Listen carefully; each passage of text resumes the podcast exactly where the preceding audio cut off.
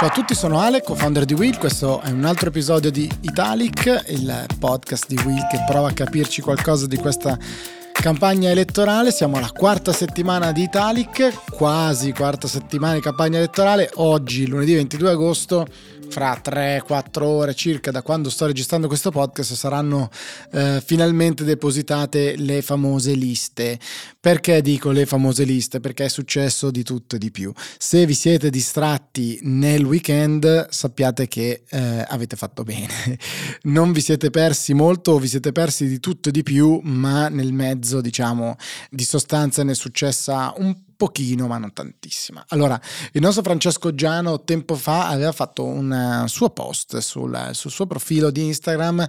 chiedendo ai propri follower di quale post del passato ti vergogni di più o di quale espressione usata nel passato ti vergogni di più e c'era stato un, devo dire un bellissimo carosello di risposte e di esempi che, eh, di cose dette in passato probabilmente sbagliate anche all'epoca eh, che in qualche modo il senso comune accettava o che noi pensavamo il senso comune avrebbe accettato e che oggi non lo sono più. Sta succedendo esattamente questo in queste ore perché dopo eh, il caso di eh, La Regina, il giovane eh, under 35 del PD che doveva essere candidato e che non lo sarà più perché i suoi, i suoi tweet, i suoi post passati sono stati considerati eh, non accettabili, diciamo così, non scusabili, ne stanno venendo fuori altri e ne stanno venendo fuori tanti. Ne è venuto fuori un altro, sempre di La Regina, che dice Trivelle, le gallerie degli Uffizi, è un bel gasdotto nell'Arno, chiocciola Matteo Renzi, Notap, salviamo la Basilicata, salviamo la Puglia nel 2014, poi c'è chi è andato a ripescarne eh, altri, uno di Rachele Scarpa che dice in Cina i miniatori lavorano tutti in smart working tramite 5G, guidando dei macchinari da degli uffici, ben presto l'uomo sarà libero dalle catene del lavoro. Diciamo la Cina come nuovo, nuovo benchmark, anche questo è considerato non, non accettabile, insomma tutto così. Eh, Letta alla fine ha ceduto e ha chiesto chiesto alla eh, regina di non candidarsi, morale, insomma, ne sono, ne sono successe di ogni, di ogni, tipo. Ognuno gioca a tirare indietro il post vecchio e, e, il video antico. Il video che sta girando in queste ore è quello di Matteo Salvini alla Duma, al Parlamento russo, con la felpa No sanzioni, un video del 2014 che è stato rilanciato eh, moltissimo dicendo ecco questo è l'amico di Putin, eh, questo è il, diciamo, il soggetto, il vero leader della Lega, eh, anche se adesso si mostra più distante dalla Russia. Insomma, tutto un gioco a tirar fuori il, il vecchio, ovviamente nato anche dal video di, di Giorgia Meloni, di cui abbiamo parlato anche la settimana scorsa, in cui lei parlava delle, delle sue posizioni su Benito Mussolini.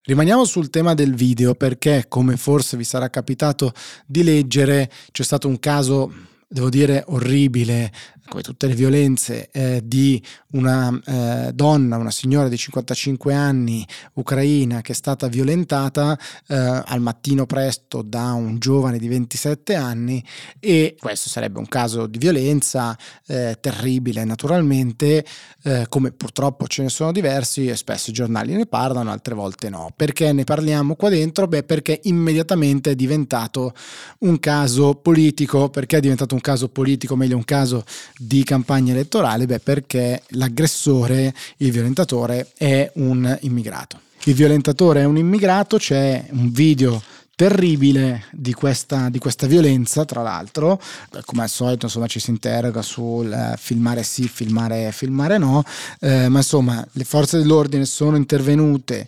questo signore, questo giovane, credo abbia 27 anni, se non ricordo male, è stato fermato ed arrestato, ma eh, il punto è che in eh, diciamo, molti giornali, quelli dell'area di destra, centrodestra, titolano il rifugiato, richiedente asilo, anzi ehm, violenta la signora di 55 anni e ovviamente è diventato immediatamente oggetto della campagna elettorale, porti chiusi, eccetera, strumentalizzandola e da lì la lotta su bisogna o non bisogna pubblicare questo video. Il video è, è davvero, davvero brutto, um, non credo che abbia senso pubblicarlo, non credo neanche che abbia senso eh, i titoli come sono eh, molti quelli dei giornali in questi giorni, mi sono eh, occupato in passato di come addirittura dei conflitti siano nati dal crescere eh, continuo di titoli che dividevano e rappresentavano le persone dalle, dalle etnie, ma eh, insomma il, la cosa ancora più interessante è che i giornali che lo pubblicano, che lo rilanciano, che lo rilanciano su, su Twitter addirittura o sul cartaceo dicono ecco um, in molti hanno rilanciato un video che spopola nel web. Beh ma è la stessa condivisione che viene fatta in questo momento che ne sta aumentando la um, notorietà diciamo così, quindi c'è um, sempre un raccontare in terza persona di questo tipo di pubblicazioni, di pubblicità che viene data che trovo davvero strana, come un dissociarsi, eh, molto molto strano. Strano che eh, non ci sia ancora polemica invece sul caso della militare nato, eh, una, una, una, ragazza militare americana che eh, ha ucciso un giovane a Pordenone, eh, la, questa giovane eh, militare americana di base alla, alla base nato di Aviano, era alla guida della sua macchina ubriaca con un livello quattro volte superiore a quello consentito dalla legge legge um, ragionevolmente non sarà punita dal, diciamo, dal nostro sistema giudiziario da Cermissi in poi, insomma sappiamo come funzionano queste cose, strano che non sia finito anche questo nel calderone della campagna elettorale, strano, bene, male, decidete voi. In temi più elettorali ci sono ehm, diciamo il fronte delle, delle, liste, come ci siamo detti, è successo anche qua di tutto e di più. Um, il popolo delle libertà sembra quello di molti dei pezzi delle liste di Fratelli d'Italia. Perché, perché Fratelli d'Italia ha candidato uh, Cesa, già presidente del Senato, con il mondo del centrodestra, Tremonti, ovviamente ministro dei governi, dei governi Berlusconi, insomma ci sono ampi pezzi di quello che fu il centrodestra e il popolo delle libertà, rientrano in larga parte nelle, nelle file di Fratelli d'Italia con buona certezza insomma che saranno eletti. Condizione diversa per Calenda che sa di avere molti meno spazi certi o ragionevolmente sicuri diciamo in termini di elezioni e eh, indovinate un po', Calenda ha litigato con tutti quelli con cui poteva litigare, ha litigato con Gabriele Albertini, l'ex sindaco di Milano che dice non mi ha nemmeno risposto. Calenda, Pizzarotti, l'ex sindaco di Parma, ex 5 Stelle, direi uno dei primi a lasciare il movimento, dei, dei, insomma di quelli di peso, anche lui lascia dicendo la mia esperienza finisce prima di cominciare fondamentalmente, quindi non si candida, ma invece scoppia il caso perché Calenda candida eh, sostenitore di Emiliano e eh, diciamo ex eh, del mondo di, di, di, Migliano, quindi del governatore della regione Puglia, leader del, del Partito Democratico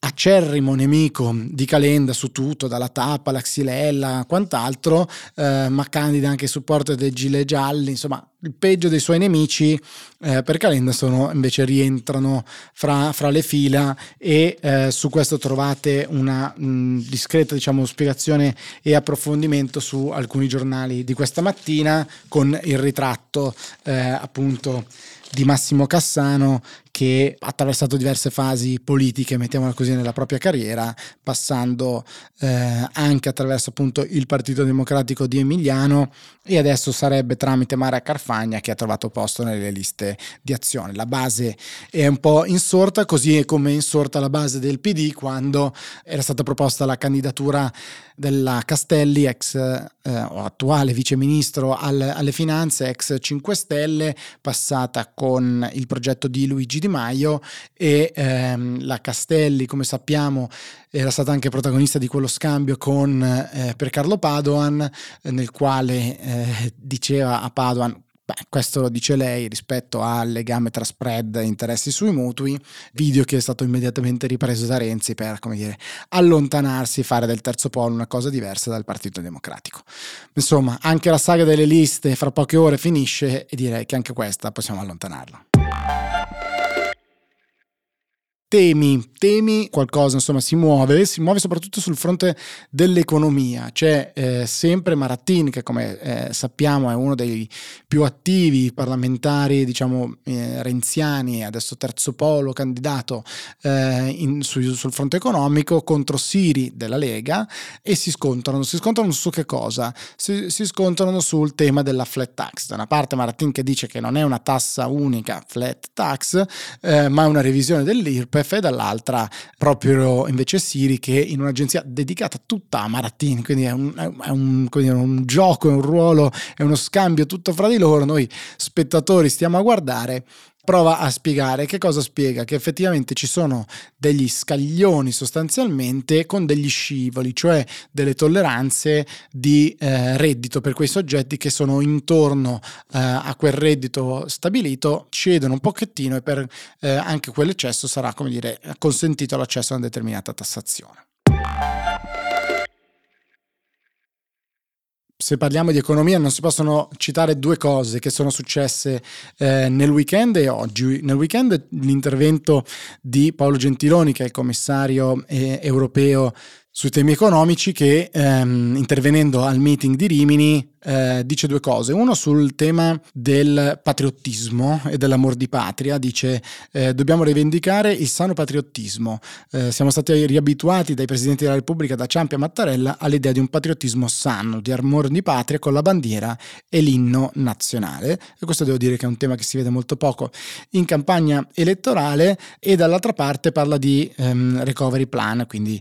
di eh, PNRR e dice se c'è qualcosa di concreto e di mirato che si vuole modificare, le porte a Bruxelles sono aperte, ma per correzioni mirate limitate non per rincominciare da capo un programma da cui dipende la sorte dell'economia europea. Ovviamente riferimento è alle intenzioni insomma, espresse in maniera molto chiara da parte di Giorgia Meloni e del suo partito in particolare di rivedere eh, almeno dei pezzi del PNRR. Giorgia Meloni che è anche protagonista di un nuovo video dedicato di nuovo alle imprese, devo dire senza scendere particolarmente nei dettagli, ma si affrontano due temi classici da campagna elettorale, quello del cuneo fiscale e quindi della della tassazione, o meglio del gap fra quello che il dipendente mette in tasca e il costo per l'azienda di quel dipendente, e quindi il come fare per andare a trattare o rivedere la tassazione, il carico fiscale per le imprese e per i lavoratori e propone in maniera piuttosto generica, ma propone un sistema di tassazione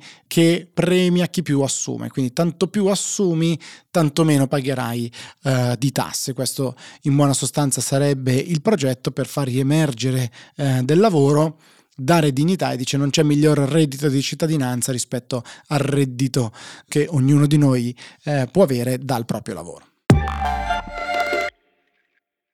Se non sono abbastanza le polemiche sul video e la sua pubblicazione di cui abbiamo parlato all'inizio,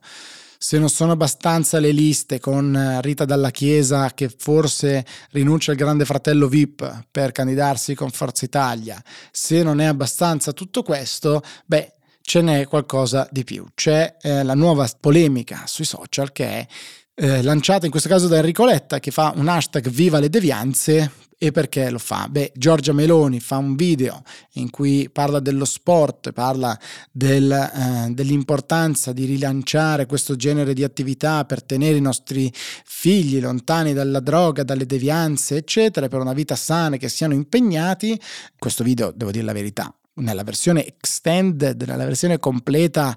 ha un suo impatto. Nella versione pillola che gira maggiormente sui social, cioè le devianze, i drogati, eccetera, sembra tutt'altro. Eh, e quindi Enrico Letta fa un hashtag viva le devianze e quindi c'è poi la critica. Ha fatto bene Letta a dire viva le devianze, intendendo ovviamente un messaggio di inclusione eh, in questo caso, oppure come chi twitta sotto il, post di Enrico Letta dando una definizione di devianze, Enrico Letta avrebbe, come dire, blandito, chiedo non rispetta le regole, chi si droga, eh, chi fa uso appunto di sostanze, eccetera. Allora a quel punto che cosa succede? Interviene di nuovo Giorgia Meloni che fa un video scandalizzata per l'hashtag di Enrico Letta, eh, di nuovo andando a spiegare dell'Islanda, di come l'Islanda come dire, si sia impegnata moltissimo sul fronte della lotta alla condizione appunto delle dipendenze rispetto all'alcol, eccetera, di averlo fatto attraverso lo sport e che questa sia una soluzione sana. E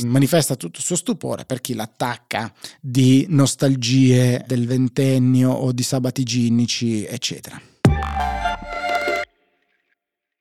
Che volete che vi dica? A voi la decisione, insomma, del peso giusto da dare a questo genere di cose. Eh, movimenti economici li abbiamo visti, qualcosa. Finalmente si chiude oggi la, vers- la, la, parte dedicata alla conformazione delle liste. È successo di tutto, è successo eh, la qualunque. Il PD si è anche, come dire, eh, un po' pentito di alcune sue scelte, quelle più dolorose, e anche i ritiri di La Regina e, ed altri hanno fatto spazio a eccellenti esclusi famosi come potevano essere Amendola, sottosegretario agli affari europei, che poi insomma si è portato dietro a scalare altre, altre scelte. Morale, si chiude questa parte dolorosa per tutti, si chiude anche la parte delle alleanze perché nel weekend c'è stata un'apertura, poi chiusura, poi apertura di eh, Giuseppe Conte, leader dei 5 Stelle, rispetto alla possibilità di rialleanza in qualche maniera con il PD. Sembrava aver aperto eh, da, me- da in mezz'ora dall'annunziata, poi ha richiuso con una, un'agenzia che correggeva, oggi annuncia che in Sicilia non correrà con nessuno, quindi che il Movimento 5 Stelle correrà da solo e questo dovrebbe favorire ulteriormente il centrodestra. Dai, che da domani dovremmo parlare forse di temi sempre di più, almeno insomma di candidati sempre meno. Forza, manca poco alle elezioni, è importante tutti insieme. Ciao a domani.